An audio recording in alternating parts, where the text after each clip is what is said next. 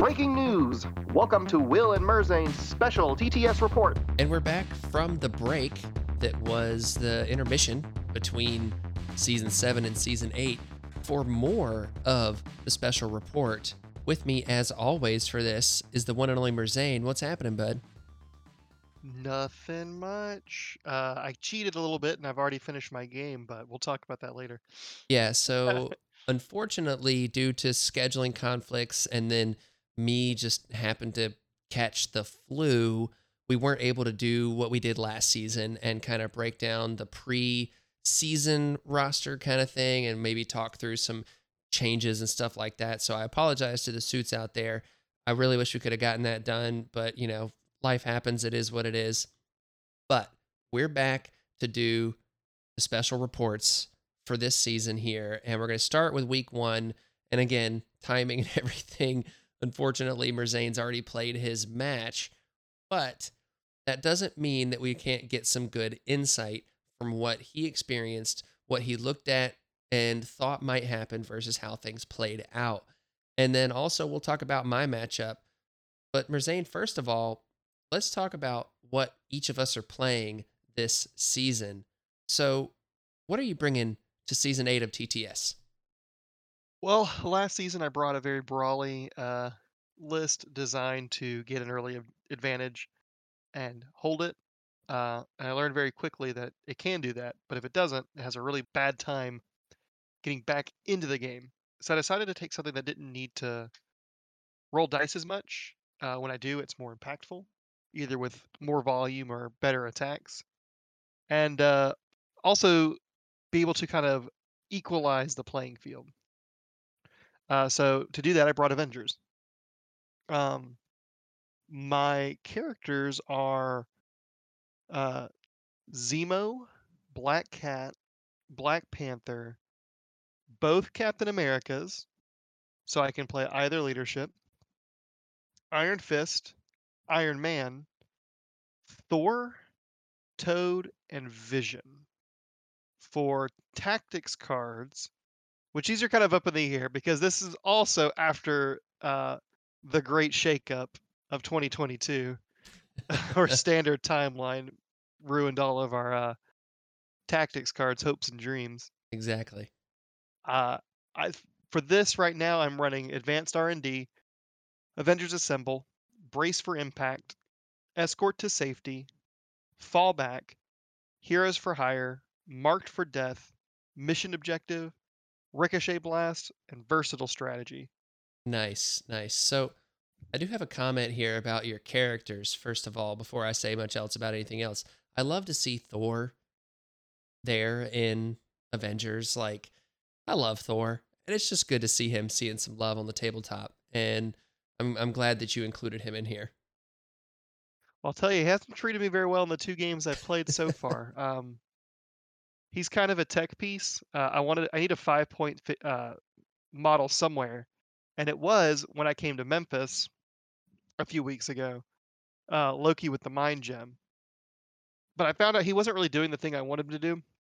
I wanted someone really survivable with a little bit of punch, mm-hmm. a little bit of control, and Loki kind of does that. He's pretty good into certain matchups, but I found that he wasn't doing exactly what I wanted him to do.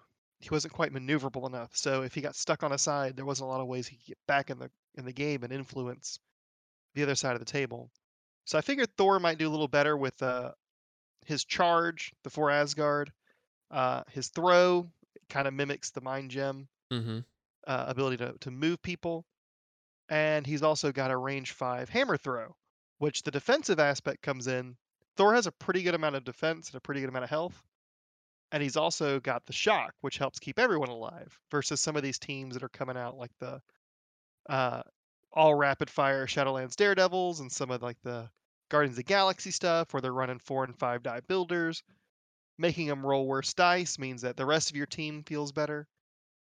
Um, so that's kind of the theory behind it. But I've got a lot of characters I might want to put in this slot. Yeah, well, I just like to see him in there, so I'm cool with that. But um, another thing you mentioned is versatile strategy here. So let's explain what versatile strategy is for people that might not know.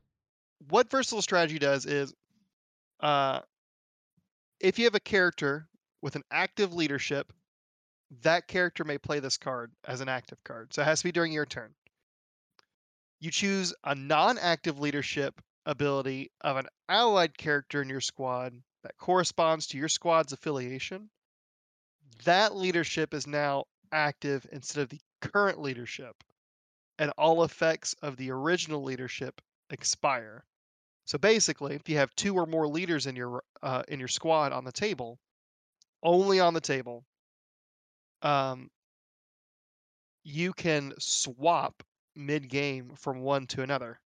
So the idea that I had was to start the game with Steve in certain matchups, uh, maybe to get an early Black Cat steal or to do some early uh, charges and stuff, kind of get the advantage in my favor, Mhm. and then s- potentially swap to Sam because Sam's leadership is also very good at like equalizing and uh, mitigating like spikes and stuff, which we don't have that anymore. We don't have a lot of ways to mitigate spikes with med pack and field dressing gone. oh yeah.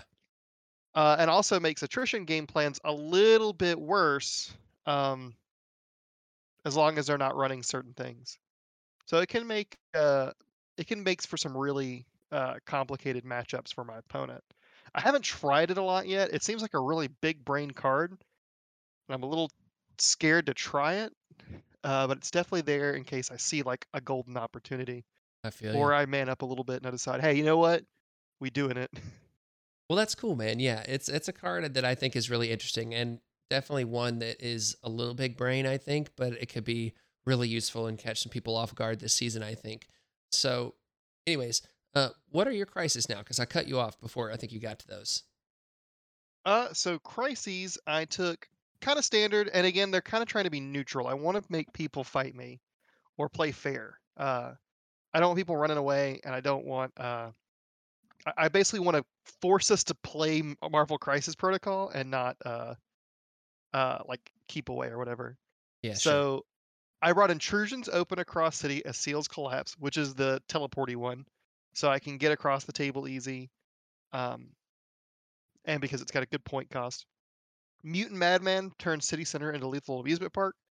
I've got a lot of pretty good uh, physical defense dice, and it's four and pay to flip, which is good against criminal syndicate. Uh, either one, because Kingpin doesn't really get his leadership on it, and I can walk off of them so that uh, Daredevil doesn't get his uh, rerolls on people standing next to points. And then portals overrun city with spider people for the almost the exact same reason. I have pretty decent energy defense. Uh, it's spread out, so I can use some of my maneuverability, like with Black Panther, Black Cat, Zemo, Toad, to uh, kind of control it, and then also um, stay off the points for those certain characters that I don't want to be on the points for, and shut down some of the Kingpin shenanigans. Uh, and then for extracts, I brought Fear Grips World as Worthy Terrorized Cities uh, because it's Hammers, and Hammers is the best ever. Hammer time, um, always good. Hammer is my favorite. It's so fun. Um, Spider Infected Invade Manhattan. This one's a bit of a weird one. Uh, I do have a turn one play that I can do against the uninitiated. Um, Ooh, pray tell. uh, someone did it to me, and it was pretty good. Um, but it's only really good if someone doesn't have the tools to deal with it. And a lot of people are running tools to deal with stuff like that. So it's just kind of there, like just in case the stars align. okay, well, um, well, you, you got to tell us what the play is now, right? You you've put it out there in the world. So, uh, Hyper Viper did this to me in a tournament, an online tournament, and it is uh, Iron Fist goes, and he grabs the middle spider infected because he has a second power. He advanced R and D's on his activation.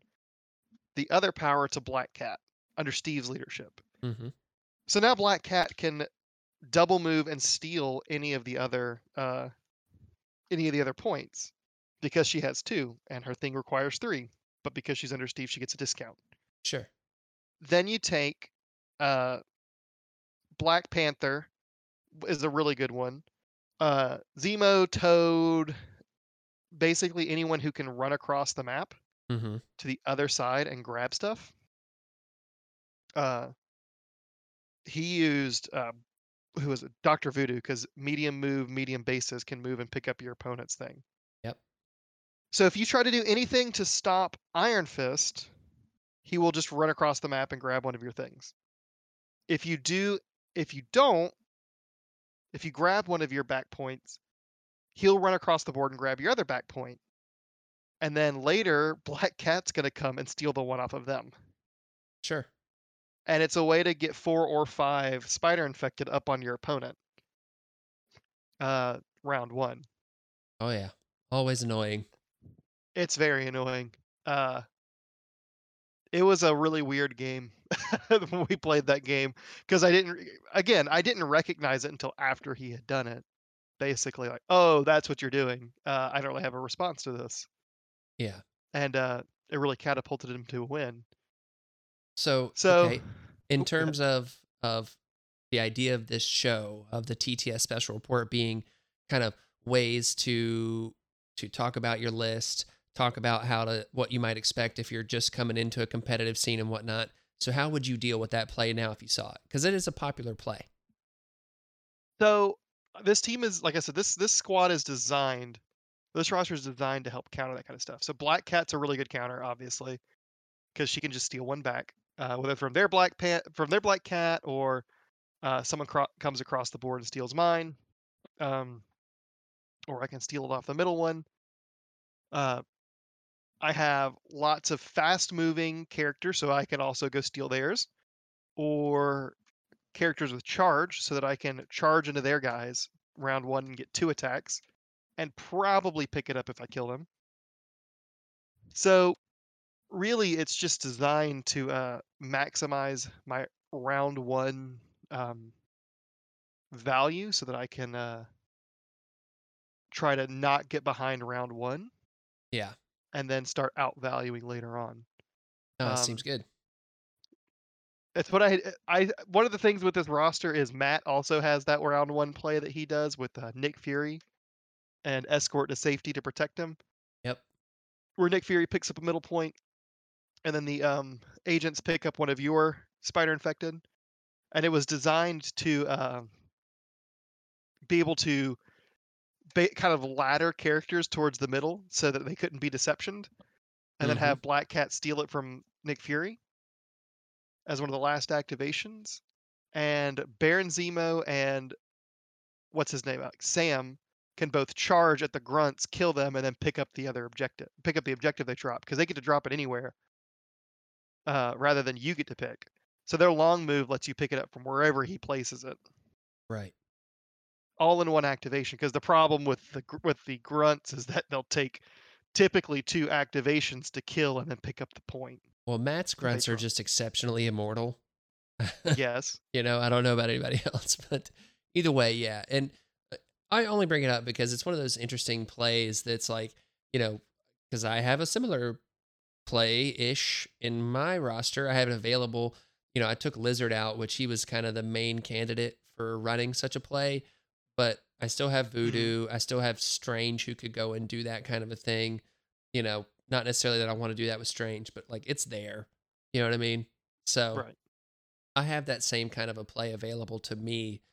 I just prefer not to do that because it just isn't my thing. I, I think it's worth. It's not worth it most of the time because most people are going to be able to deal with it. In my opinion, I, I always look at them as like pub stompers, right? Like either either you're going to be able to beat someone out with it because they don't have an answer, or you're not, and then you play a normal game of MCP. So most of the time, it beats people is either the first time they've ever seen it. It's like Hyper Viper beat me with it because I'd never seen it before, and uh, I I did pretty good into it that game. I'd say uh, I could have done better. Certainly, I lost the game. I could have done better. right? but I feel like getting blindsided by it, uh, I kept up pretty well. But most of the time, the people that it's really going to beat are people who are newer to the game. So you're basically putting this into your list. It's kind of like Dash Guard, right? Dash Guard had answers. I didn't like Dash Guard either. but typically you're gonna like absolutely stomp new players, and versus experienced players who have the counters and, and have the experience, you're probably not gonna really like destroy them. So it's not worth doing. So those plays to me just don't make a lot of sense competitively Mm-hmm. because while you can sneak some wins in, against the uninitiated good players, if they are initiated, you're in for a bad time. Yeah, exactly. So, anyways, back to talking about your list because I think we've gone off on on one or two too many tangents already, but that's what we do here. Uh, do you have anything else you want to say about like your list? Oh, I think you said spider infected, and then did you say the last uh, extract? Uh, Montesi formula, Yes. which it's just it's a low scoring objective people can't really run away with very well. All, all three of these are kind of if they're not low scoring, it's hard to run away with them because there's multiple things to grab, or they're low scoring, uh, or in like the spider infected case, I can move you back to me. Yeah. Yeah. No, I love it. I love it. Any anything you want to say about the overall in this list before we talk about mine a little bit? Um, I just think Avengers is in a good spot. I think this is a really solid list. I don't think it excels at any one thing. It's really versatile, which tends to be where I like. I, I tend to thrive is when I have like versatile, uh, flexible lists, and so I'm really excited to play more of it. Uh, it's what took me the win up in Memphis a couple weeks ago, Show did. uh, which was a lot of uh, the the the games were a lot of fun, and it, I, I swapped from Midnight Suns and then to Guardians and then to this. Midnight Suns for the reasons I stated earlier, just not feeling like they had a lot of comeback. Guardians because unless I was running specifically Thanos in my list, I always felt like my Guardians were subpar.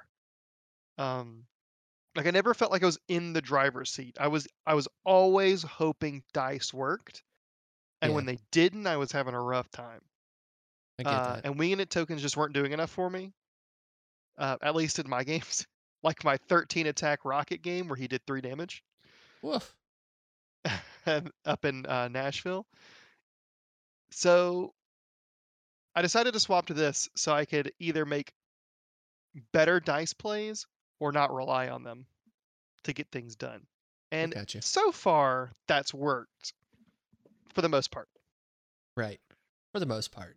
So we'll talk about how your game went here in just a few minutes because I think that's a reference to that. well, I'll also say my Steve tends to die every other game, and I don't know why. Yeah, well, that just happens.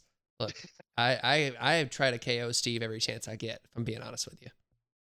I mean, I, I do too, and I'll tell you, I have the hardest time.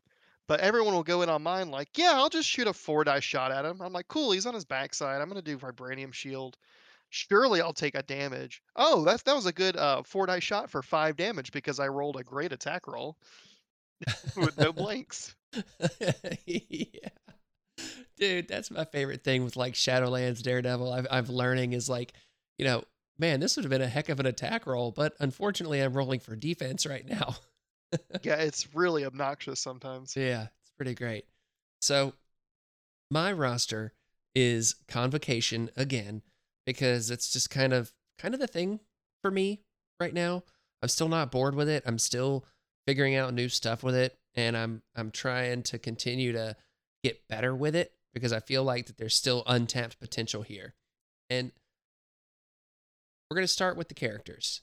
I'm taking Ancient One, Baron Mordo, Black Swan with the Power Gem, Clea, Doctor Strange, Sorcerer Supreme, Doctor Voodoo, Heimdall, Magik, Shadowlands Daredevil, and Wong. As for tactics cards, I've got the Bar with No Doors, which is my leadership card, Brace for Impact, Escort to Safety, Eyes on the Prize, Follow Me, Indomitable, Ironbound Books of Shuma-Gorath, Journey Through Limbo, Orb of Agamotto, and Plane of Poldock. My crisis selection is kind of reverting back to what it was at the beginning of last season. Uh, I had made some changes and I realized I shouldn't have made those changes when I did, but you know, we reverted back a little bit because I think I liked what was working with this, some of this stuff as it was.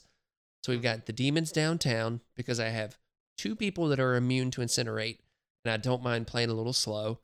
Intrusions open across the city as seals collapse. Much like yourself, I like the point value, and then also I think it's just a good crisis in general, especially if you do want to fight a little bit, which I kind of do. And especially with the way I've set things up here, I think that it works out really good for me, better this time around than it did last time. Because last time it was just kind of meh and not particularly exciting, which is why I changed it out. But I think it's definitely a little more interesting now. Mhm. Portals overrun the city with spider people because it just makes sense to use that as my last secure. And then extract crises, I've got Fear Grips the World as worthy terrorized cities because who doesn't love a hammer? And I have a play for that, which I'm excited to do. And then we've got Spider Infected Invade Manhattan, much for the same reasons that you have, not because I have a play specifically, but because I feel like it's fairly neutral in terms of extracts. The you can only hold one, so it's not one of these extracts where like cube fragments or legacy or something like that, where your opponent's going to be able to grab multiples and potentially run away. No, okay, Black Cat wants to come and steal my spider infected. Fine, she can have that one spider infected.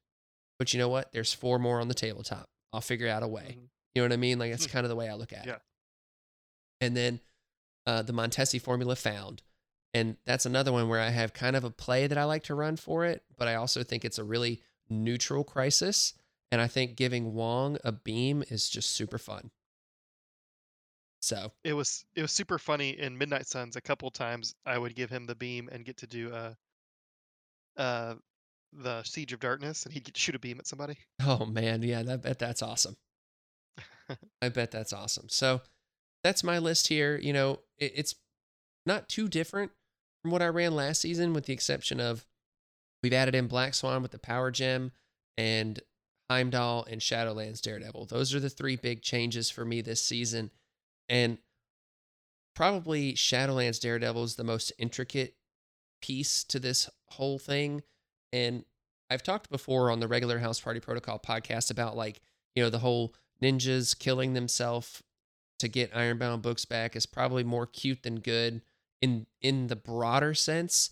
I think I think I still stand by that, right? Like I think it's it's it's goodish. It's not not great. It's not going to be game breaking. It's not going to like suddenly turn my margin of victory up or or like take my win percentage to the stratosphere. I don't see that kind of thing happening. But what it does do is it empowers me to be a little more reckless with some of my characters, which allows me to get in there and get in the fray and, and do a little bit more fighting and stuff, which I do kind of like to do. So that's kind of why he's here. And then also, I really like the Montesi formula that I have with him. So if I win priority, I don't care whether I pick secures or extracts most of the time. Really depends on what my opponent has more than anything. Like I don't want to play scoundrels, so I'll probably pick secures if I win priority because I don't want to do scoundrels or sword. But other than that, I like my extracts because with the ninjas, what you can do is you can use them turn one, grab the extract that's right in front of you, right? You know, like the Montesi right in front of you, right? And then Daredevil Mhm. can go to the middle and grab that middle one and be relatively safe because he has stealth plus the radar sense plus the leadership hop where if he does take a damage he just hops back closer to the friendly zone there and i would say it's worked out pretty good so far it's one of those things where if my opponent gives me the opportunity to go get the middle one even if i don't have priority i'm still going to take it and if they come up and take that Yep. middle one i'm fine with that too because then i have something like the orb of agamotto to let strange teleport turn one right into their face and start blasting you know what i mean so Yeah. I feel really good about it. And then with the Ninja Vanish that they have, I activate the ninjas first, grab that book, and then they just hang on to it for a turn. And at the top of turn two, I activate the ninjas. They pass it off to Wong or whoever. If I don't have Wong there, Clea, who, whoever, doesn't matter. And they pass it off to Mhm. somebody. And I've already put the books up. So the books are going to be back up immediately again on turn three. And it's after turn four where things start to fall off the rails usually because I have to be able to get the ninjas back to having an objective or get my opponent to kill them. Right. And that's the thing that a lot of people don't want to do. And it's what you don't do. Like if you are playing the ninjas, don't kill them. Just let them do whatever they're going to do. And and they're not too big of a threat. Because where Shadowlands hurts you is when he comes in and does his five dice attack, then the ninjas come in on top and do their little four dice attack. And then when he's able to do that, his spender attack where he gets the two extra dice, that's the kind of stuff that's going to hurt you if you're playing against the ninjas. So a lot of times my opponent won't go after the ninjas, which is definitely a little frustrating. But we we bait him into it a time or two. you know, so yeah, it's it's a good time. And uh, so yeah, I mean that's my list, and I'm pretty happy with it so far. I went three and one here locally with it. With every, the only difference was Heim, Heimdall wasn't in here. It was um, uh, Lizard at the time because he's not released yet at the time we were recording this or we were playing that. So, What do you think about that list, Merzane? I think it's cool. Uh, you were talking about the, you know, being able to refresh the books. I think that's a cool play. I agree. It's not like for the majority of your games, it's probably not going to like change a whole lot, but I do think it opens more options for you because, like you said, you can play more recklessly. And I don't think it'll win every game, but there's certainly going to be games where um, you're going to be able to throw down that second books really early, and it, it, it will win the game. Yeah, I mean that's that's the way I think about it too. It's like you know just mitigating that little bit of damage at times, like you know, anyone that brings a heavy physical squad, like if I'm playing Black Order, I'm definitely going to want to try to do it because that way it, it just kind of mitigates their potential damage output a little bit. You know what I mean? It protects someone like Strange, mm-hmm. who I have to get maximum value out of, or else the whole thing just falls apart. right. You know, so yeah, but uh, but yeah, that's that's what we're working with here. And you know, if uh, you guys have any questions about this list, my list, uh, Merzane's list, anything that we talk about on here, make sure to send us a message on our Discord page. You can, or the House Party Protocol Discord, you can check that out if you're part of our Patreon program. It's uh, patreon.com slash House Party Protocol for as little as a dollar a month or 12 bucks a year. You can join in over there and hang out with us, have a good time, and talk shop and talk goofy stuff too. I mean, you know, we've got a couple people from that are over there that are playing in their matches this week and uh, talking it all up, talking strategy, kind of doing what we're doing here, but over there on the Discord. It's kind of a lot of fun. So you can come and check that out, or you can send us messages at Facebook on our Facebook page over there. Uh, really responsive to those. So just send us messages and let us know what you think. And uh, with that, Merzane, let's talk about these matchups. What do you think? Sure. Do we want to talk about the one that's happened and then talk about the one in the future, or uh, vice versa? Let's talk about the one that's happened, and then talk about the one in the future. So let's, for you, let's keep it maybe I don't want to say short and sweet on the expectations versus reality of this matchup, but let's let's let's take it like what did you expect when you looked at this gentleman's roster, which I, I should note playing Guardians of the Galaxy and kind of what you would expect, with the exception of maybe there. So Voodoo's in here, Scarlet Witch is in here, and then Space Maw or Mima, as I like to call him, yeah, is in here. like other than that, it's pretty bog standard Guardians of the Galaxy, right? Yeah, it's uh, it's pretty much what I would expect. Um, there's the the two key things that I'll I'll talk about were the were probably the thing I didn't really recognize he could do and I may have made a different turn zero decision had I thought about it, but I ultimately probably doesn't make a big difference if the way the game went went again. right. Uh, so we'll just I'll just cut to the chase. Um, he we ended up playing intrusions and Montesi formula. I got priority, so I chose.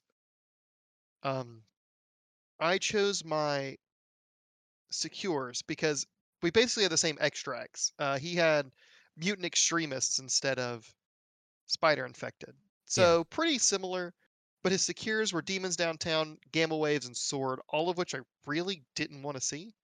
And I really didn't want to be at a low point cost, and there's a much higher chance of a low, a low point cost um, with those scenarios. So I chose I chose my secures, and we got intrusions. He got Montesi, and he chose 19 points. Well, I was expecting Scarlet Witch, aka Switch. You're gonna hear me call her Switch. Uh, and Switch or Space Maw. So I wasn't gonna take my normal loadout, which is like Captain Sam, Captain Steve, and Black Panther, because they all don't really like seeing Mystic. Mm-hmm. And I also opted to not take uh, Iron Fist because I figured I would see a little bit. Of, I'd see at least one Mystic character, and it would be good to have people who are more resilient to a wider range of stuff and with a little bit more utility. So I ended up taking Captain America, Thor, so that I could put Stagger on whichever the whichever big beater he put down, and Shocks, so I could try to control the one big beater Mm-hmm. um, and kind of plow through their sh- or no more mutants because he took both of those cards in his roster.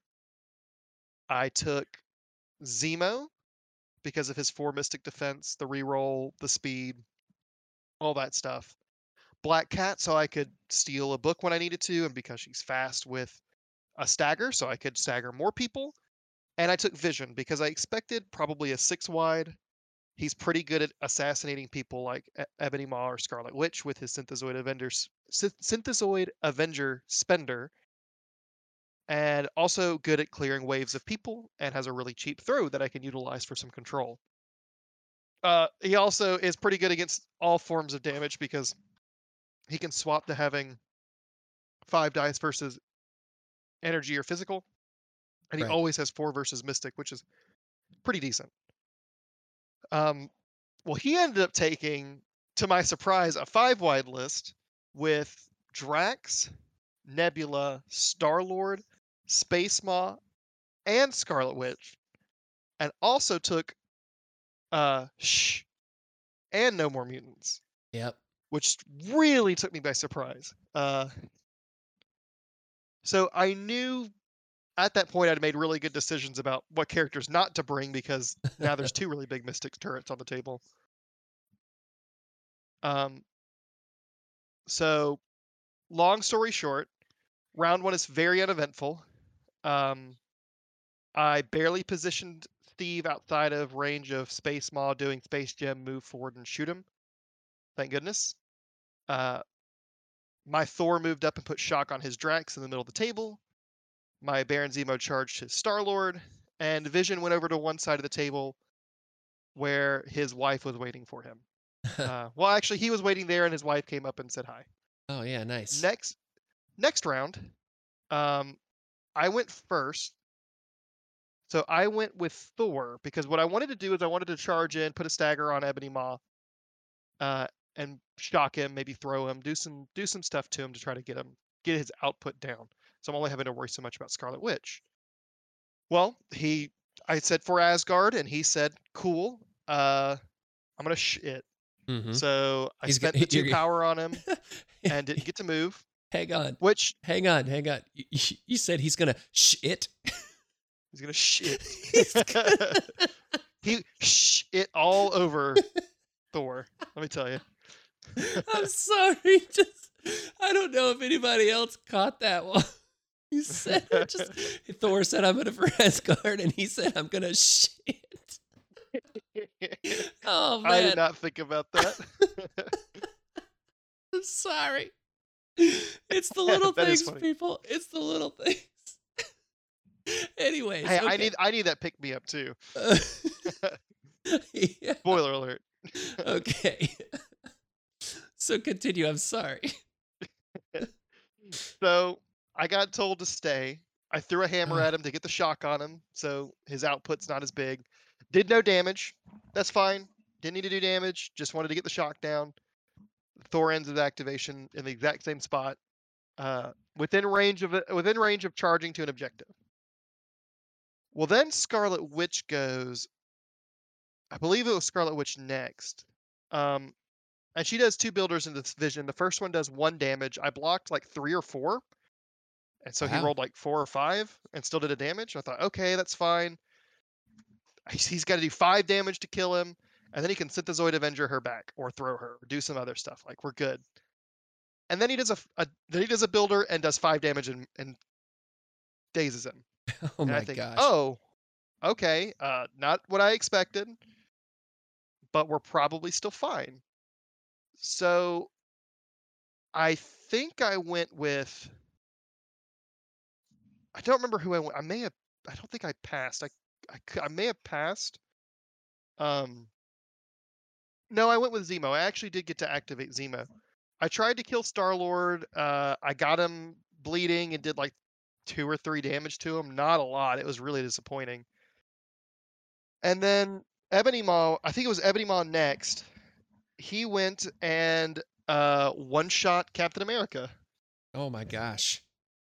Uh, I don't remember if he. One, I think he one shot him. I don't think he did two attacks into him. I could be wrong. Um, but either way, Captain America's dazed round one as well. Uh, Black Cat probably moved somewhere, and then Nebula dazed. Uh, yeah, she moved in between Zemo and Nebula at one point to try to bait her into hitting uh, Black Cat instead, because Mhm. she wouldn't get all of her rerolls. I was up on a on some cover on some terrain, so I'd get cover. So the whole idea was that he would she would try to hit him, hit her, probably not do damage. He attacks Zemo instead, which is probably the correct play. Uh, first attack, I don't think does any damage. Second attack is a shock sword assault. I rolled a crit, a block, two skulls Oh no. uh, at the end of the day. Uh, and he rolled seven successes. Oh my goodness. And so Zemo also goes down. So I have three characters dazed round two. Um, he scores a whole lot of points. I'm at like two or three points at this point. It's really looking bad.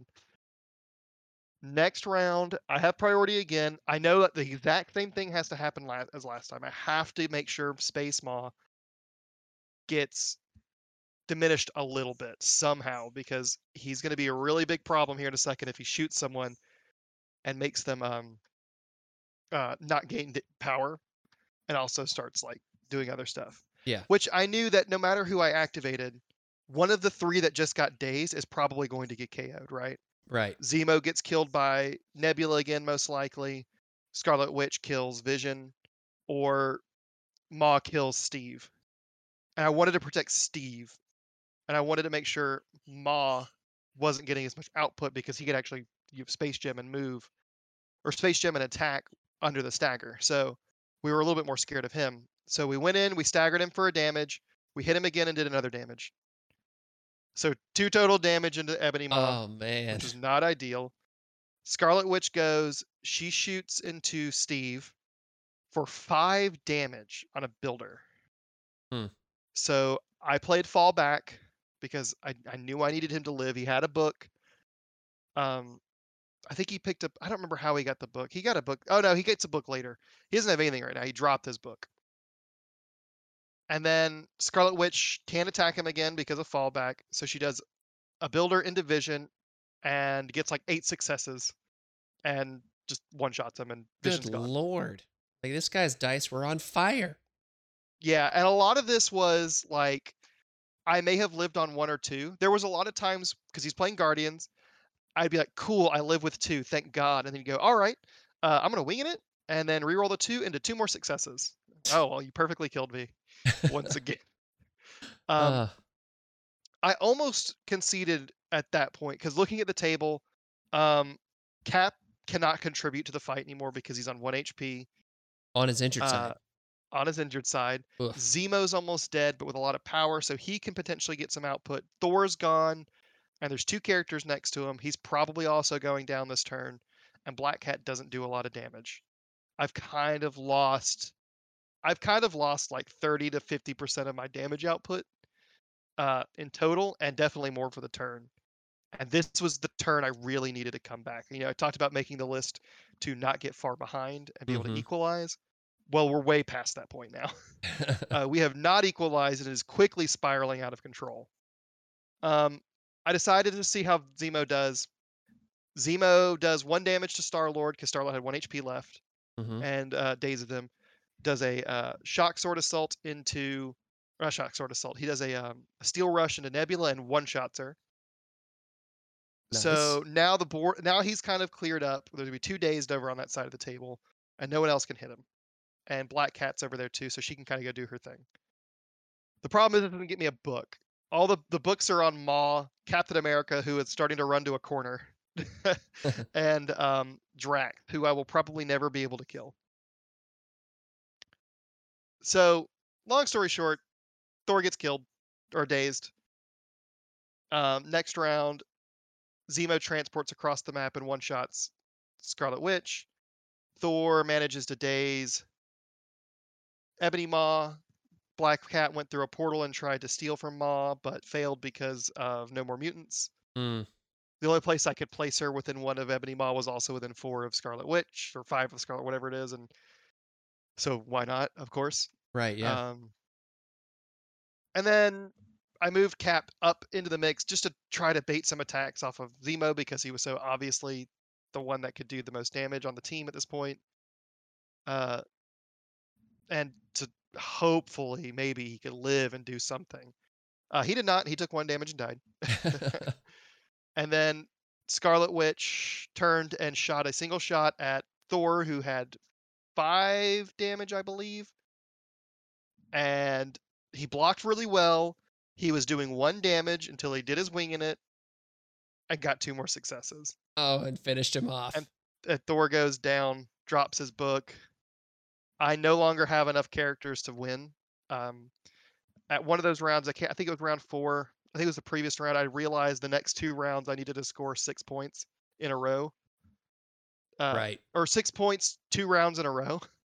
Right. Because at one point the score was like three to twelve. Woof. and I just said you you've got it. We'll we'll call it. I it, we ended the game sixteen to eight. Uh, we which was his suggestion. I said, "How do you want to do scoring? We could like score it now, um, like how it stands now, or how it would be at the end of the round, like however you want to do it." And he's like, "We'll just we'll just say sixteen to eight because you would score one because I'm not going to be able to kill that person." I was like, "Cool, that's fine." Because he's uh, not going to be able to kill the one person. Yeah, the one person. um, but it was a it was a really rough game. Um, my opponent uh, my opponent played really well. Um, he was very he was very upset. Uh, it's hard being diced like that and dicing people like that, which is not to say the only reason he won was because of dice. Um, Sounds like it's a pretty big contributor.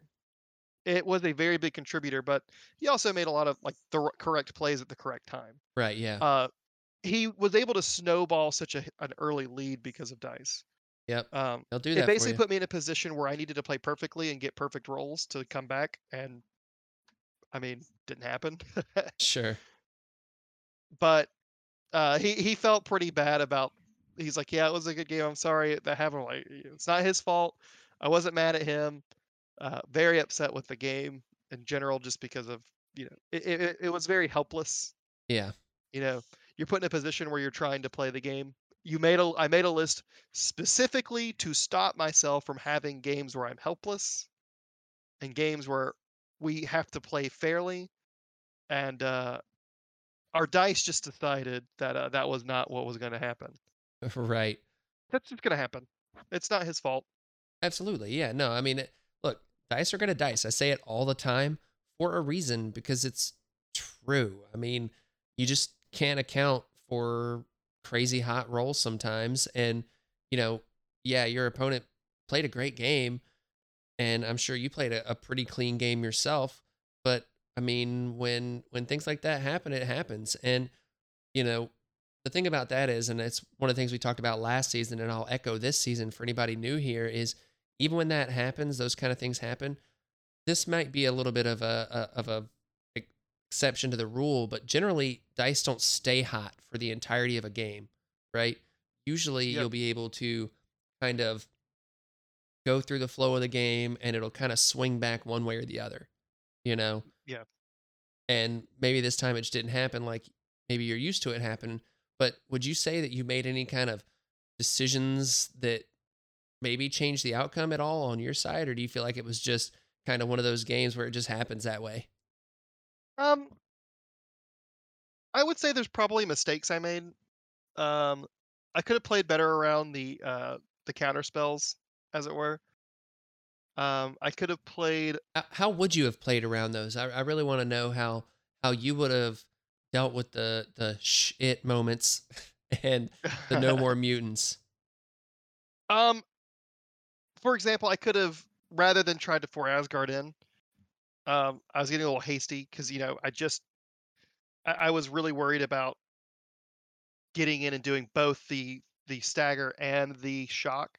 I could have just moved in and paid two power to get one big attack into Ebony Maw on low defense dice, and maybe that would have been better and played around the thing. And then if I got power, I could throw him somewhere. Mhm. I also at one point the only reason Thor got killed by Scarlet Witch was because I had for Asgarded him in a position to to pinball Ebony Maw because I forgot that he could cancel. He basically has built-in brace for impact. Right, yeah. Um, had I not done that, Thor might have lived, and Baron Zemo potentially could have lived through the. Uh, if I rolled the same dice with a reroll, there's a potential he doesn't die. To Right. uh, to Scarlet Witch, he also had more health at the time. He had four health because he got he'd been dazed and went through a portal, which does a damage to him. Right. So, had I positioned a little bit better, I potentially could have gotten another round off and done more. Uh, it also prevented me from getting a score. I moved Thor off a point and then had to move uh, Cat elsewhere. But this was all at points where I'd already thought the game was over, so I was just in desperation mode. If I had Right, panicked, yeah. maybe. I got But you. early game decisions, it was a pretty it was pretty standard opening play. Um, up until everyone started getting one shot. and then of Yeah. course standard play kind of went away and there was there wasn't a whole lot i could do to mitigate that right, yeah. For sure. I mean, that's just how it goes. Just how it goes. and again this is not to disparage him and say like oh he didn't i would not say for a second that he didn't deserve it or uh that you know it was like he Of snuck a not. win out from under me or anything like that Of course not. You know? no, no, you're not. I don't think anyone listening to this is saying that you're diminishing your opponent's win by saying that dice were hot and, this happened and that happened. I mean, look, it's just a recap and what happened, and it is what it is. Yep, it, it is a it is a fact of this game uh that that's going to happen Exactly. and uh he was good about it and you know I, he had a great list there's a really high i was really worried when he put the list on the table that um even without dice there was going to be a lot of problems for me um oh yeah. and there were even besides the dice there was definitely a few moments where some uh, some stuff happened that took me by surprise and i didn't really play very well so uh it wasn't just the dice but it really put me in a position where it was hard to um hard to stop Yeah. Yeah. Well, I, you know, I get that. I get that. And now you've just got a mountain to climb. Get into cuts. yeah, know. a really big mountain It's uh, but you can do it. If anybody can do it, I know you can. Anything else you want to say we about your shall matchup? see Uh, no. Um, I still feel good about the list. Uh, Thor might need to go. I like Thor. Um, but like Thor dice or Thor dice, and I'm just wondering if a, a character who does more consistently. I've I've thought about Juggernaut. Um, I've thought about a couple other five threats in this slot that are just a little bit more consistent at living. I just want someone who can live really and uh, maneuver. right. Juggernaut may be better for that. Um, I've thought about seven point Thanos, like with a mind gem, because Oof. I just needed I needed a fi- a, a higher threat that is an odd number for list building purposes. Uh, so seven point Thanos is an interesting thought. Yeah. Um, but that's something we can talk about at mid season, and uh, you know, uh, with this with all the new changes and everything getting mixed up, and a brand new meta, everything's weird. It's Everything's it's hard weird. to say. This is true story. True story. So now, suits, I hope y'all are ready to kind of break down a matchup and do uh, the fun thing that we do here where we get to wildly speculate on what our opponents are going to do. And uh, yeah, so without further ado, we're going to take a look at my opponent's roster here. And uh, it's Moser92. So uh, thanks, Moser, if you're listening, for playing me this week. I'm really excited. Our game is Saturday, July 9th at 7 p.m. Central Time. So Saturday, July 9th, 7 p.m. Central Time. And if you've been listening to this for a while, you know where it's going to be streamed. It's going to be at the uh, twitch.tv slash darthballs05 with a Z. Just, you know, just if you know, you know, you know. so make sure to check that out. Tune in. And uh, don't worry, I'll be posting links around for when we're going live with this game and everything. And one of the things that I dodged last season, I was glad to dodge it, was the dadgum Brotherhood of Mutants. Because Lord knows I felt not good in that matchup. Like, I feel like it is hands down one of the weakest matchups I have as a convocation player, just because there's so much physical stuff that they can do, right? Yep. It's a very uh, attrition based, physical oriented affiliation uh, with a lot of throws, which you don't really pack a lot of throws to stop them. Um, that really want to outdice you in an affiliation where uh, your outdicing only goes so far. Exactly. Exactly. So my opponent is playing Brotherhood of Mutants, and they are bringing Black Cat, Gambit, Juggernaut, Magneto, Mysterio, Quicksilver, Rogue, Sabretooth, Scarlet Witch, and Toad.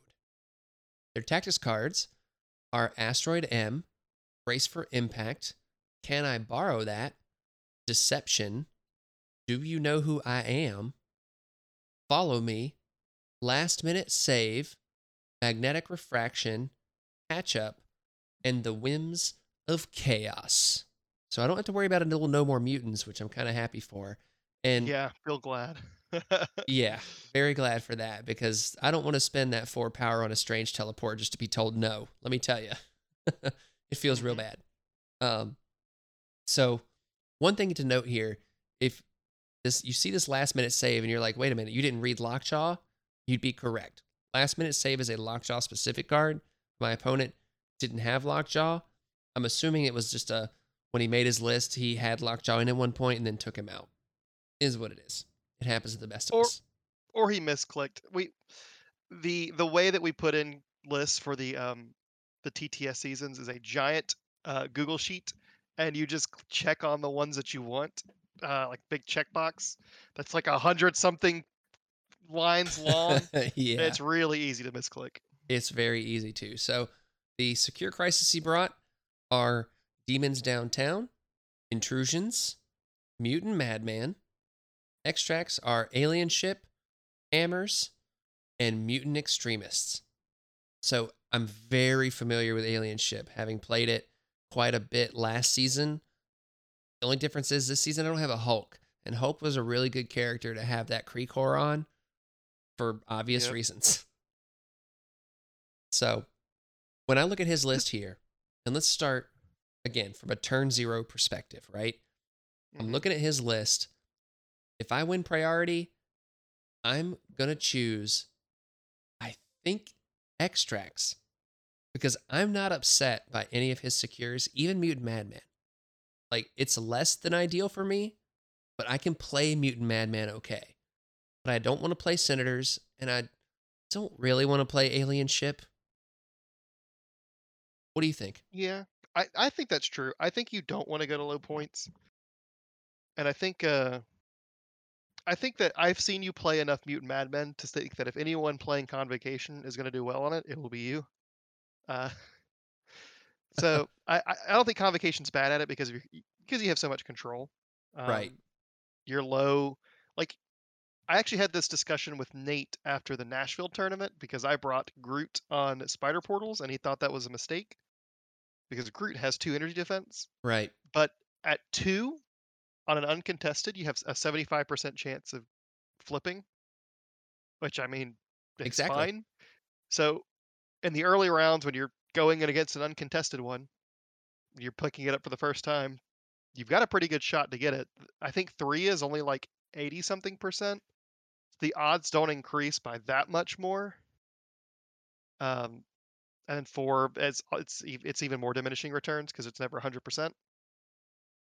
And later Right. on in the game, of course, when you are having to do contested rolls, it's a problem. But a lot of your convocation members are either good at good at making it not contested, either by death or uh, movement. So right.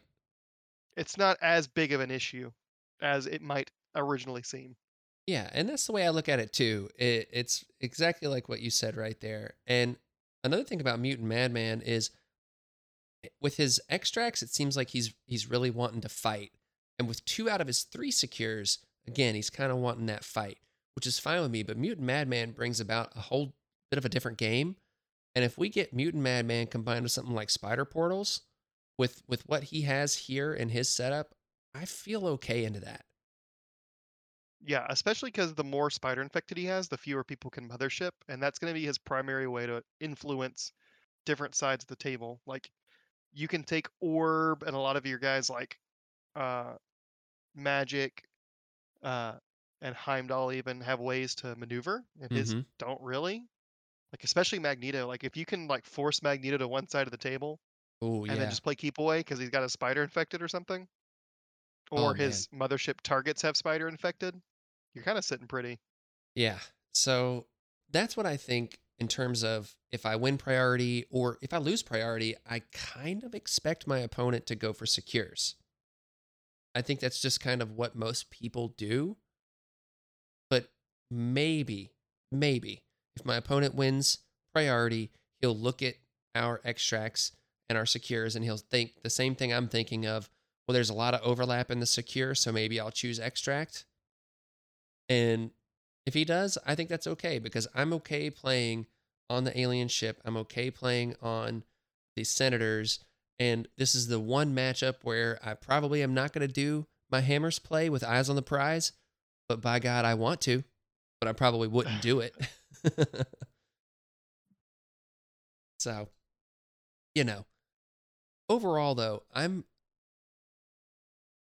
I don't know. What do you think, Merzane? Like, like when we when you look at this and we we talked about the extract and the secure and all that stuff, like what should I focus on when I look at this list here?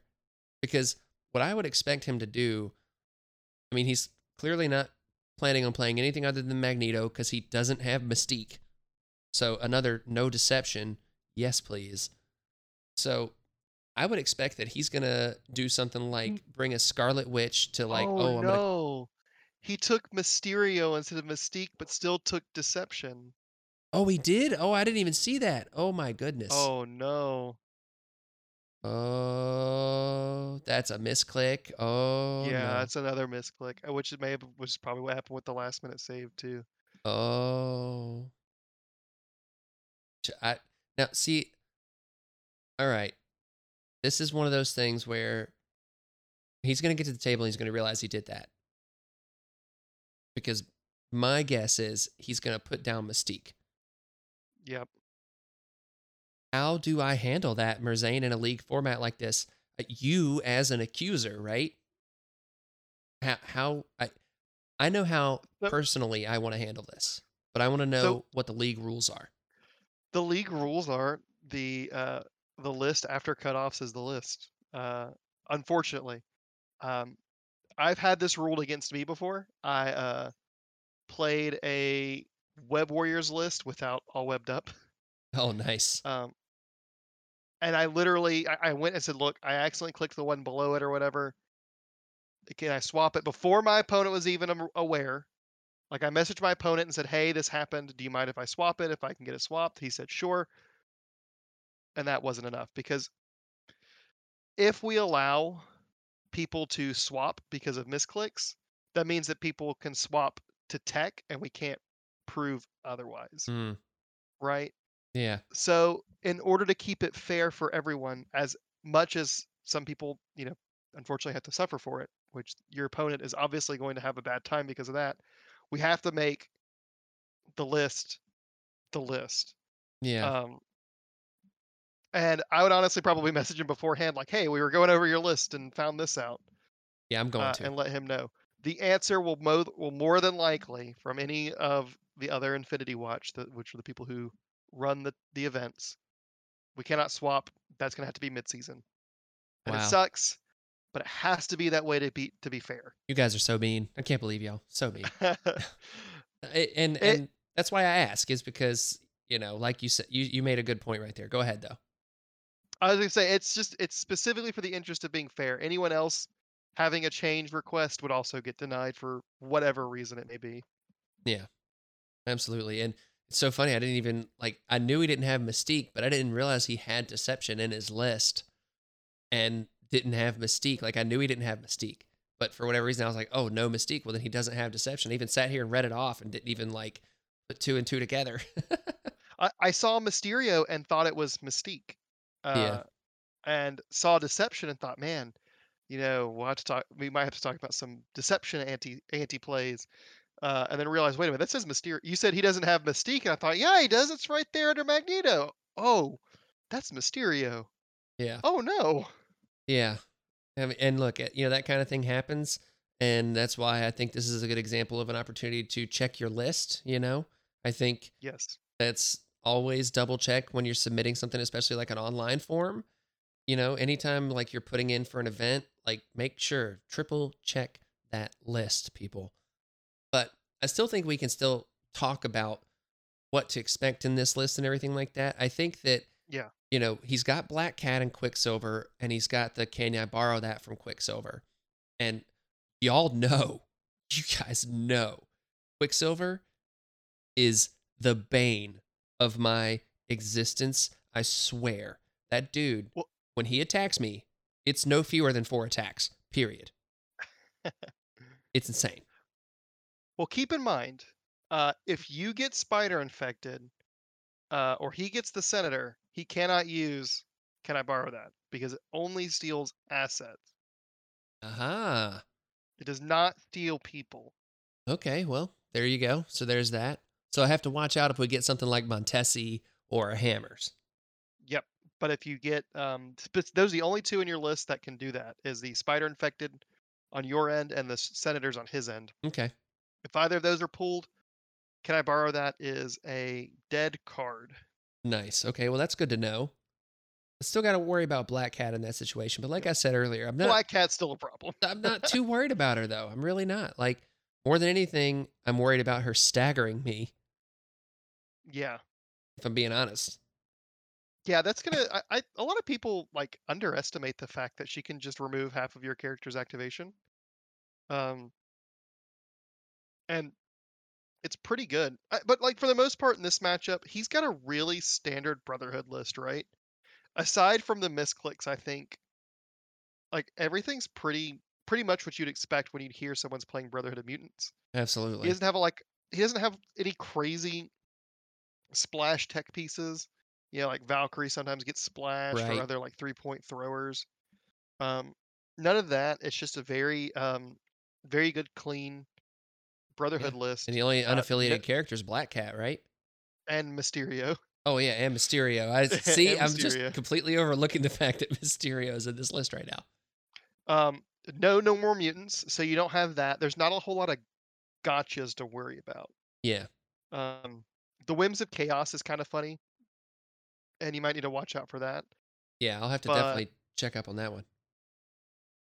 Uh, that's the one that he gets to like put conditions down. Right. Scarlet Yeah. Witch. Yeah. I think it's like he pays power, any number of power, uh, a non-dazed character within three for each spent power. Um, each ally removes a damage in a special condition. Each enemy gains hex root or incinerate. Yep. Those are all terrible for me, except yes. you know, if you try to incinerate Doctor Voodoo or Clea, you know, they're they're good. They're okay. But Hex and Root, no thanks. Yeah, and it's another one of those cards. I think people weren't using it a lot because it's kind of awkward to use and takes a lot of power from a character that can spend it. But with a lot of the healing stuff gone, you know, med pack, field dressing are gone. Patch ups are only uh, big one in if like in the game now. Yeah. I think we're going to see a lot more of these cards that like incidentally heal Mm-hmm. uh, as people get accustomed to the new the new meta.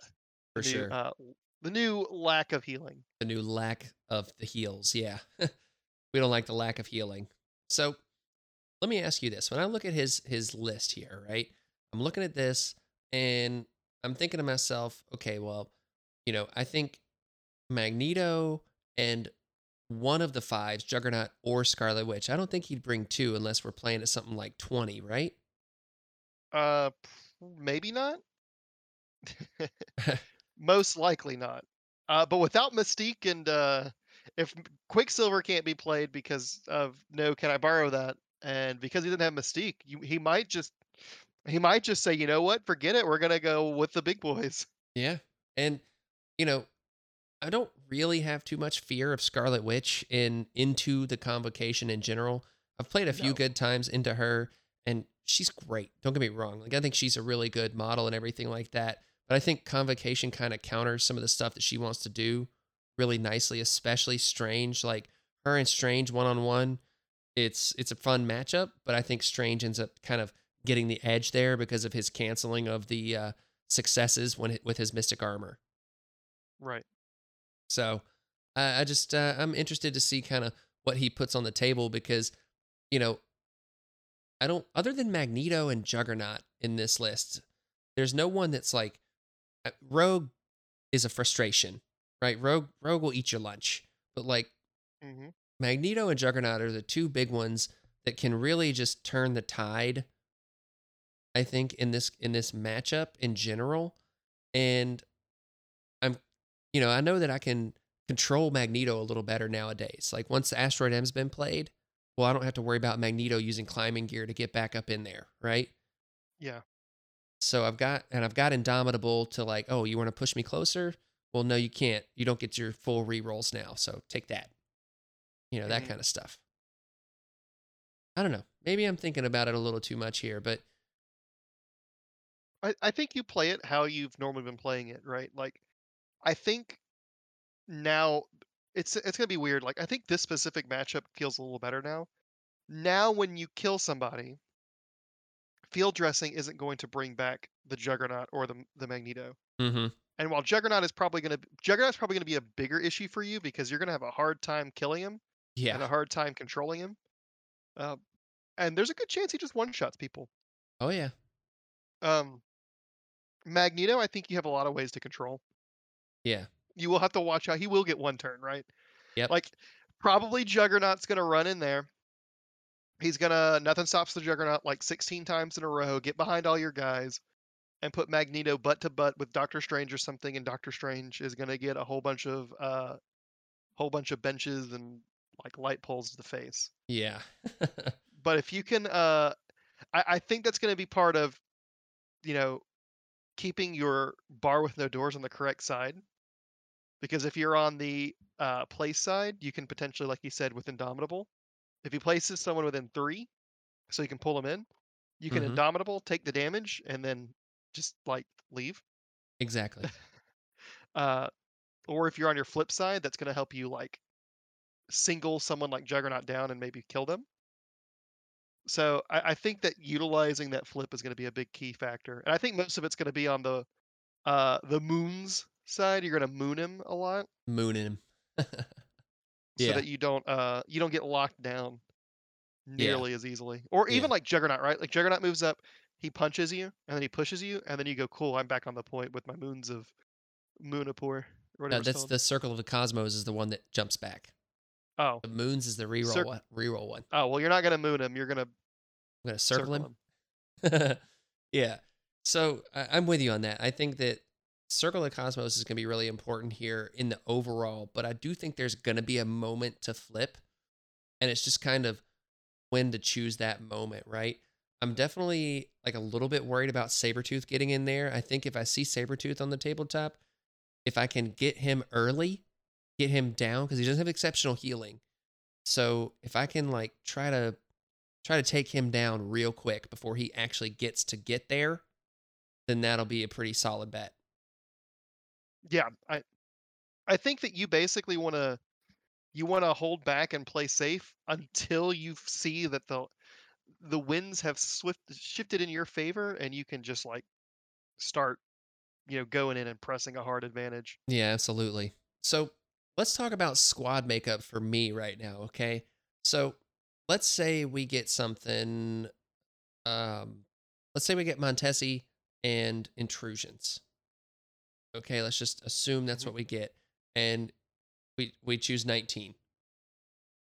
What do you think my 19 looks like here? Because one of the things what I have with Montesi is like I want to play Shadowlands. Like if we get Montesi, that means I chose priority. So I want Right. to play Shadowlands here to grab that middle one. And yeah, he's a little bit of a risk, but I'm okay with putting him at that risk to make my opponent have to deal with them. Right? Right. I mean, or you could just put the uh you could do the the ninjas. Well, I want the ninjas to be I want to have more control over when the ninjas die, and I don't want them dying on turn 1 while True, holding an yeah. objective. I would rather I would rather choose my ninja vanish time with them. True. So, squad makeup, I think we talk about, I mean, it's Strange Supreme in there. That's 5. Shadowlands Daredevil that makes 9 mm-hmm. And- and we're on 19 points and we're on probably. 19. I think Mordo is like a no-brainer. Yeah, You're kind of in a very combat-y uh set of scenario, and that's going to be a good one. Absolutely. I think Mordo is definitely in there. So that puts us at 12. We have seven more. Mm-hmm. Um, and we're and we are affiliated by one character. So like we, right now we've got two convocation characters in there right now. I would say because you're kind of in an awkward spot. You either take a four and a three or Black Swan and Wong, right? Yeah. And I'm going to be honest with you. Black Swan and Wong is screaming at me in the face right now. Alternatively, um, I'm trying to think. You could take. You've got Magik as the three potential, and Heimdall, which Heimdall might be really good for your consistency See, and for teleporting people. Heimdall is exciting on this one too. But I, I definitely think uh, Black Swan might be really killer in this matchup. I Uh, think I think I think the Incinerate's going to be really valuable for you. that's what I think too because while I don't expect to be able to burn down a Juggernaut, right? Like Juggernaut's hard to kill. And especially with a bunch of mystic attacks with his 5 mystic defense, is really really tough to kill, right? So Yep. I don't necessarily want to target Juggernaut. But what I'd like to be able to do with Black Swan is use her to turn 1 charge I beam somebody or even just do her strike to maybe push them off a point. But I'd prefer the I beam, someone that's a little weaker. Like an I beam onto a rogue, I think sounds pretty good. Because then I can try to tag up rogue a little bit, maybe early. Or whoever is up on the board early. Yeah. I I, mean, know. even something like charge I beam to soften someone up, and then if she takes any amount of damage, uh, being able to follow up with like either a charge everything dies or just an everything dies, and Oh. someone like even like Juggernaut, like an eight die physical into a five die beam on an incinerated Juggernaut, uh, is pretty killer. yeah, yeah, it is. Um, and getting those eye, getting the incinerate on like Magneto for the turn you really want to kill him is going to be really, really good. Yeah. And then, like you said, like Rogue, I don't like it as much on Rogue because like the people who take one less damage by default, it always seems like it doesn't matter. Like it always seems like they roll their defense dice, and you always roll two more than their success, two more successes than them, and you do one damage either Uh way. huh. Yeah, it definitely feels that way. You're right. You're right.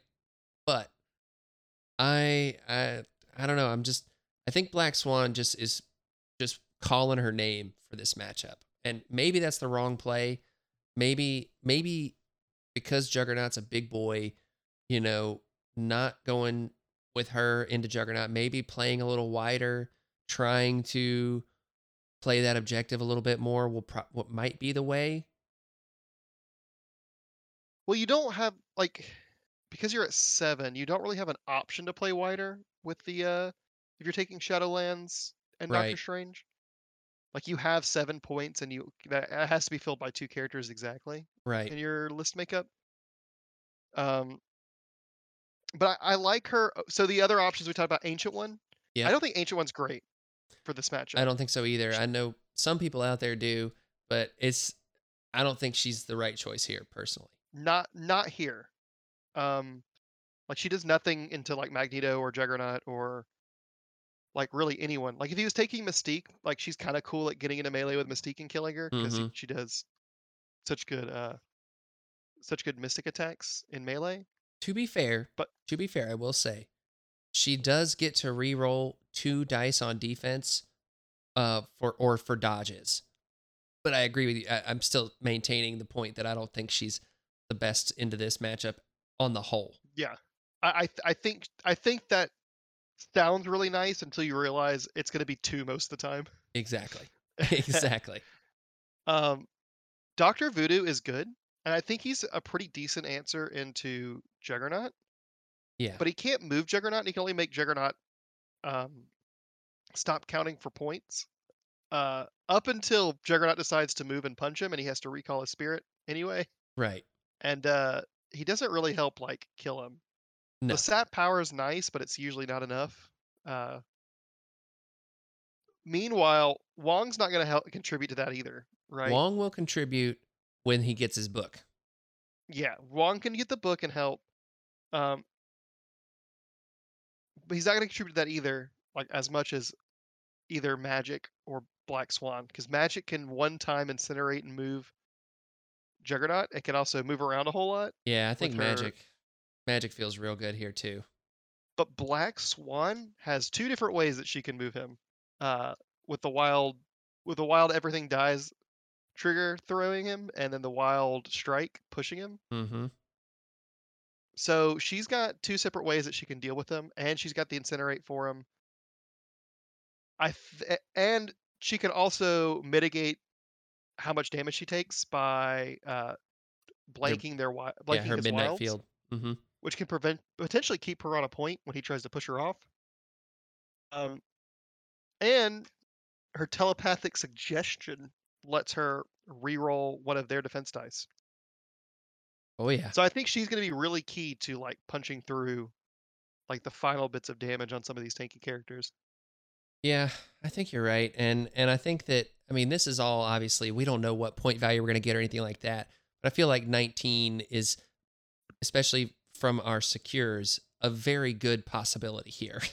I mean, we're we're looking at 19, 19 or 18 on both of our secures and then it's uh we've got an 18 a 17 and a 17 for me on my extracts and he's got a 20 18 and a 14 and i tell you right now if he went if if he chooses 14 somehow like woof. Okay that hurts both of us hmm Yeah, you definitely both want to go tall, or not tall. I mean, uh, high points. yeah Uh, I, I, if he was running Mystique, I would be more scared of the low points. yeah Uh, but obviously, for uh, reasons probably outside of his control, he is not running Mystique. in this instance yeah Yeah. so i don't know is there any like maybe at 17 i'm not putting black swan on here but like other than that anything above 17 i think i can fit black swan in comfortably Oh yeah. I, I think. I think Shadowlands Daredevil is sort of a must in this matchup because you want the books up as much as possible. or yeah i i agree And then Black Swan is like your secondary baby. And if you have to take Heimdall instead because of the way points work out, you're also fine with that.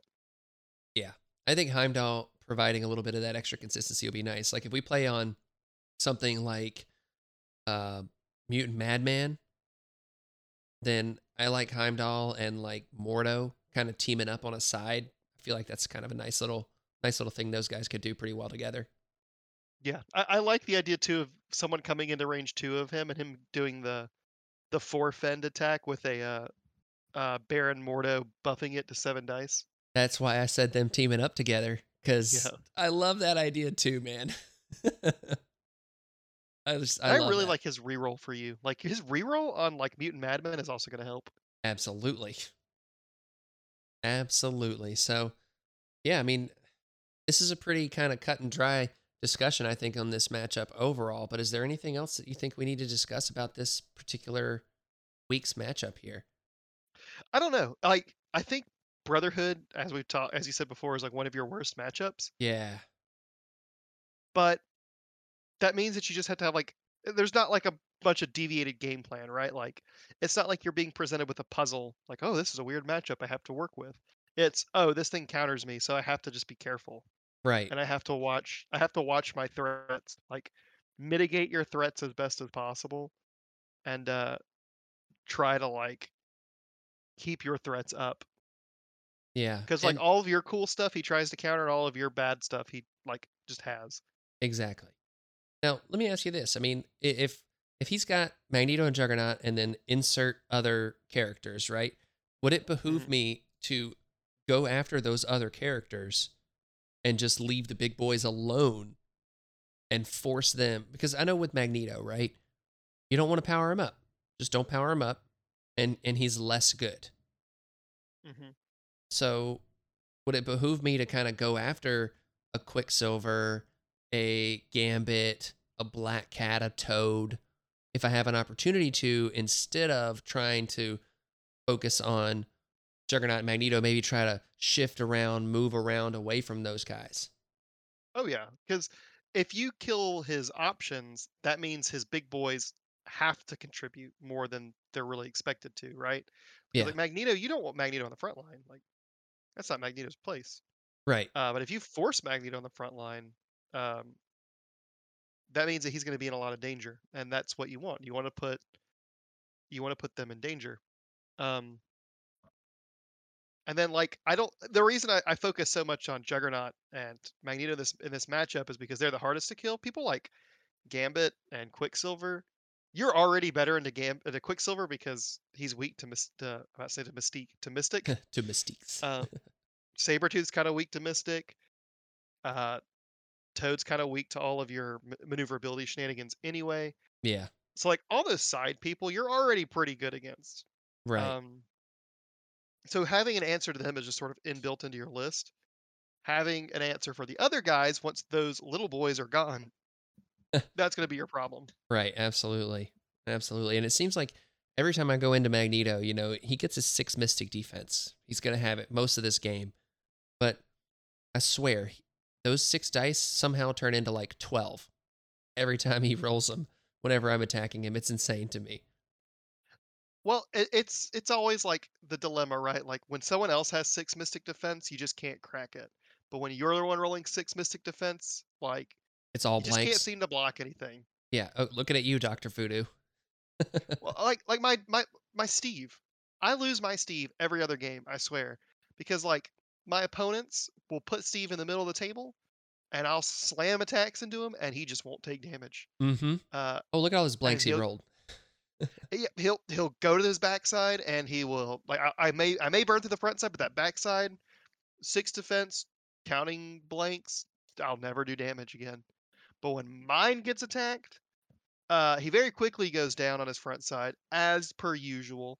And on the backside, he decides, oh, I'm defending with six dice. I guess this is an attack roll because I'm gonna roll like five hits and a wild Uh-huh. and a skull. And I say, oh, well, you're just gonna die, man. And he just gets one shot. He just gets one shot. There you go. It happens. Happens to the And- best of them. Ma- Magneto definitely feels very similar to me. Uh, if I if I was to take Magneto, that's probably my Magneto luck. Probably. So real quick before we kind of put a bow on this, when I look at my tactics cards, this is the last thing I want to take think about here. You know, obviously we're taking bar with no doors, brace for impact, right? That's one, two. I think we're taking Indomitable, no matter what. So that's three. Ironbound Books of Shuma-Gorath, that's four. And I feel like it's playing a Poldock because I want to take down the big guy, whichever big guy it is. I want to ensure a days whenever I can, right? And then Yeah. We've got one more tax card because the bar with no doors doesn't take us, it doesn't take up a slot in my cards. So, what's that final slot? Is it, is it escort to safety? I mean, it kind of feels like it might be escort to safety. I would say it's gonna kind of depend on the scenario. Um, if you have an Orb of Agamotto play, you run that. But if not, I think it's escort to safety. Well, All your guys tend to have a lot of power, and it's gonna be very valuable. Like, even if you can't pull someone out of range three of Magneto's attacks, or anything like that, you're gonna be able to like pull them into or, or out of the range two band, hopefully, so you can't get rerolls. If it's against like Juggernaut, Juggernaut's uh even if you like pull him out and then he can just move and attack you again with the um with the nothing stops the Juggernaut.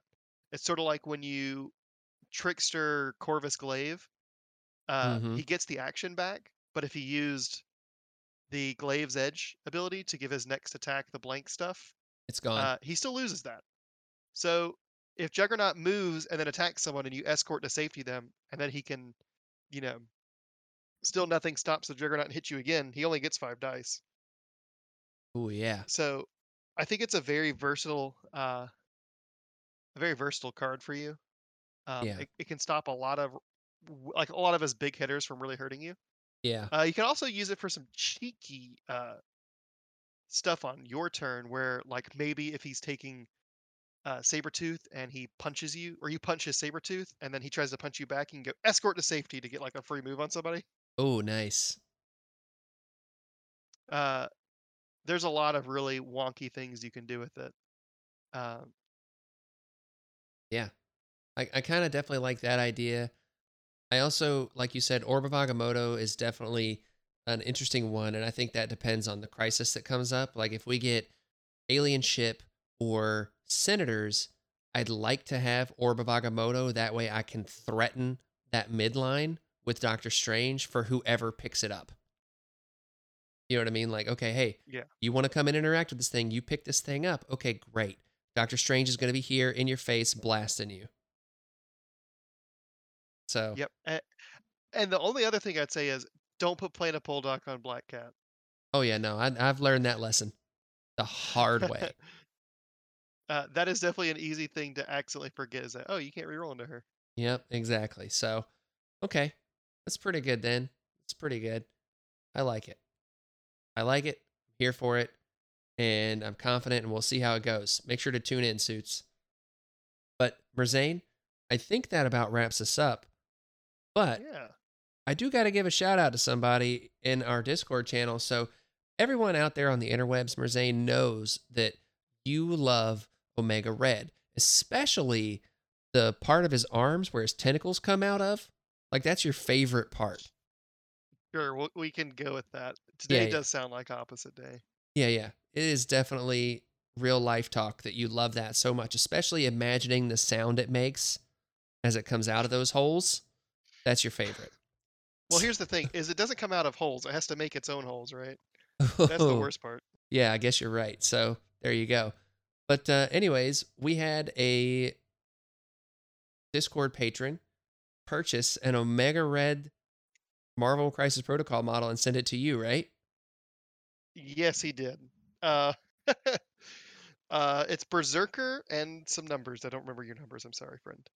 Uh, but uh, he sent me. He messaged me on uh, Facebook actually, and uh, he basically challenged me: if I send you an Omega Red, will you put him together, paint him, and then also play him a few times and give your honest thoughts about him? Like actually, like give him a try and all this stuff.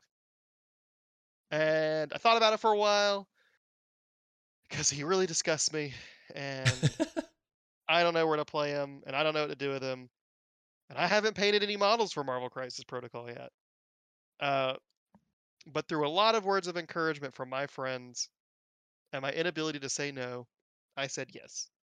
nice. So I am now the um, partially willing owner of a fully assembled Omega Red.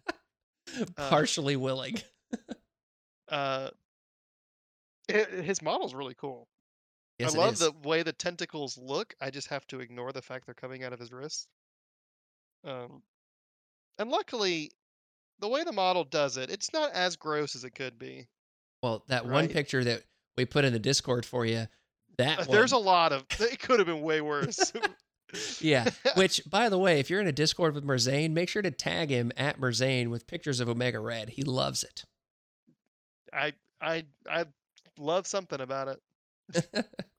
Uh, uh, particularly if it has the grossest uh pictures of the tentacles like under his skin, right? Like that's Oh, yeah. that's the real kicker. That's the best part. Um, but here in the next coming weeks, uh, humidity's really high right now down here in, in the south, and uh, I'm worried about priming him because I'm going to give him a really.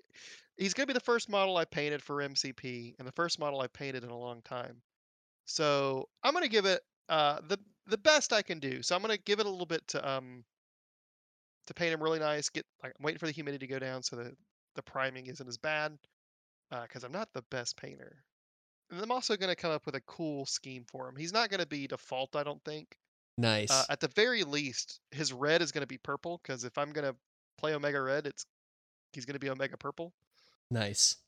Um, or I'm going to paint his face like Kiss. One of the two. Oh, he, that'd he be may awesome. be he may be Gene Simmons. that'd be amazing. Can't wait to see Uh, it. yeah, I, I I only my only regret is that uh the Winter Guard models were already out because I bet he's going to be playable in there, and uh, I bet he'll be cool with their defensive abilities that they've spoiled so far. Oh yeah, that'd be pretty cool. Yeah, I'd like to see him there too.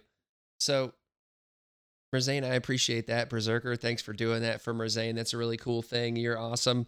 And uh, if you want to come and be a part of this awesome Discord community that I keep talking about here, you can check out our Patreon. It's patreon.com slash house party protocol. Like I said earlier, for as little as a dollar a month or 12 bucks a year, you can come down and hang out in our chillest, illest, real, realist Discord, man. You know, it's a good time.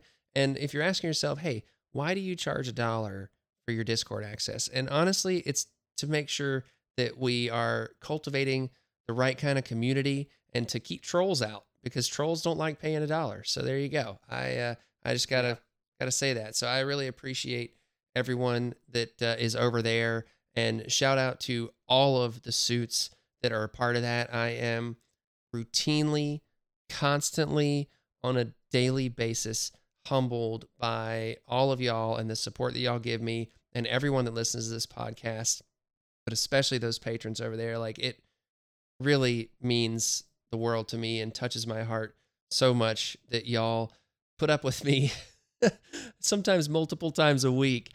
And it's, uh, you know, I hope that every time it is worth your while and uh, never boring and always that you get something out of it.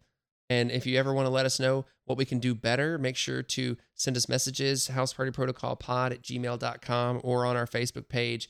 If there's ever anything that I'm doing that you would rather see, something I'm not doing that you want to see, something where my, uh, you know, whatever it is, you just let me know and, and we'll try to figure out a way to, to make this podcast better together because it's not just my podcast, it's everybody's podcast out there that's listening to it. This is for you guys. So, anyways, with that, Merzane, where can people find you? Uh, you can find me in various discords, including the House Party Protocol one, where uh, you control me at all hours of the night, apparently, um, and in various different ways. Uh, and you can also find me on the Gamers Guild podcast. I'm one of the hosts there.